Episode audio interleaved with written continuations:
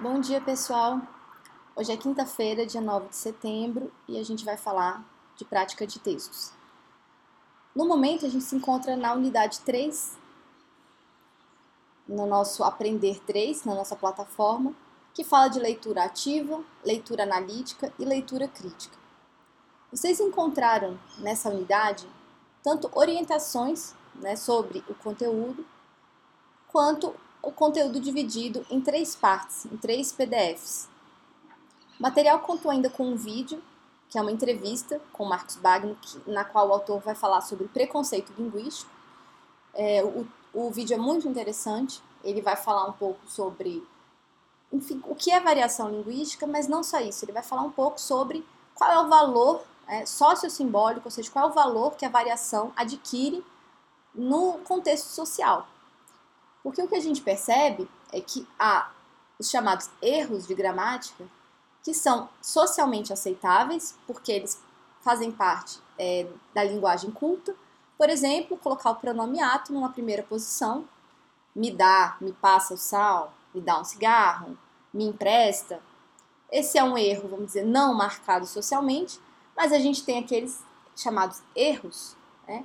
É, que são, por exemplo, de pronúncia de certas palavras, como mulher, trabalhar, oio, e outros termos que identificam, por exemplo, um falar rural, e esses sim são socialmente marcados. Então a gente vê que existe uma arbitrariedade em termos é, do que é considerado um erro socialmente marcado e o que, que é socialmente aceitável.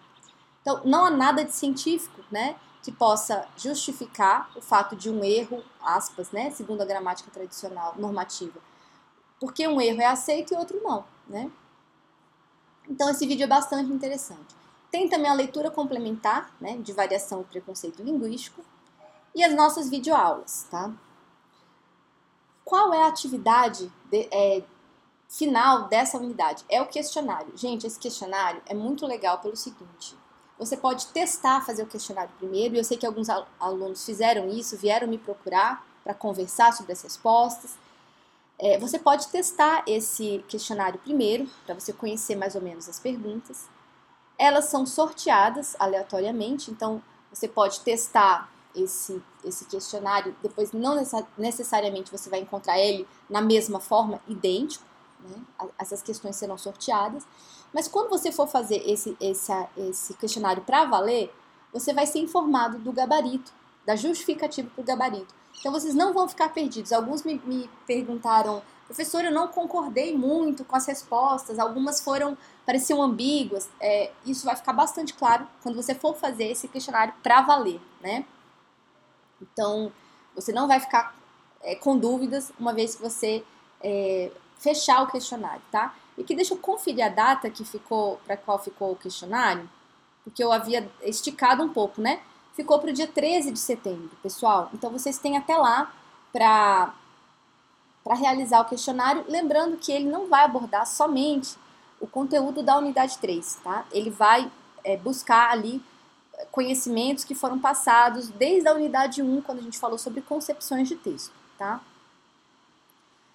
E aqui eu quero deixar um pouco de, é, vamos dizer, uma antecipação da, da unidade que está por vir, que é a unidade 4. Então, na unidade 3, vocês vão é, ver muito sobre como fazer leitura crítica, analítica, leitura atenta, né? E isso já te prepara bastante para a unidade 4, em que a gente vai falar sobre escrita de gêneros acadêmicos, né? A escrita de, de gêneros acadêmicos, ela é muito peculiar e eu gosto sempre de falar dela, primeiro partindo até de um senso comum do que, que a gente entende que é a linguagem do, do gênero acadêmico. Né?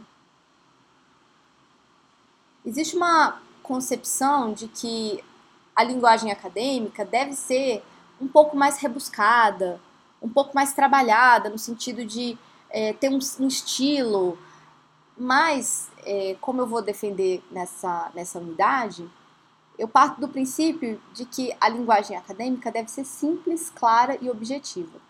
E eu faço uma ponte entre é, o trabalho da Fischer, que é uma, uma linguista que se preocupa muito com a questão da comunicação e da cidadania. Então, a autora vai falar muito sobre compreensão de textos governamentais. Os textos aos quais a gente tem acesso é, no nosso dia a dia e que estão falando de temas de extrema importância para a sociedade.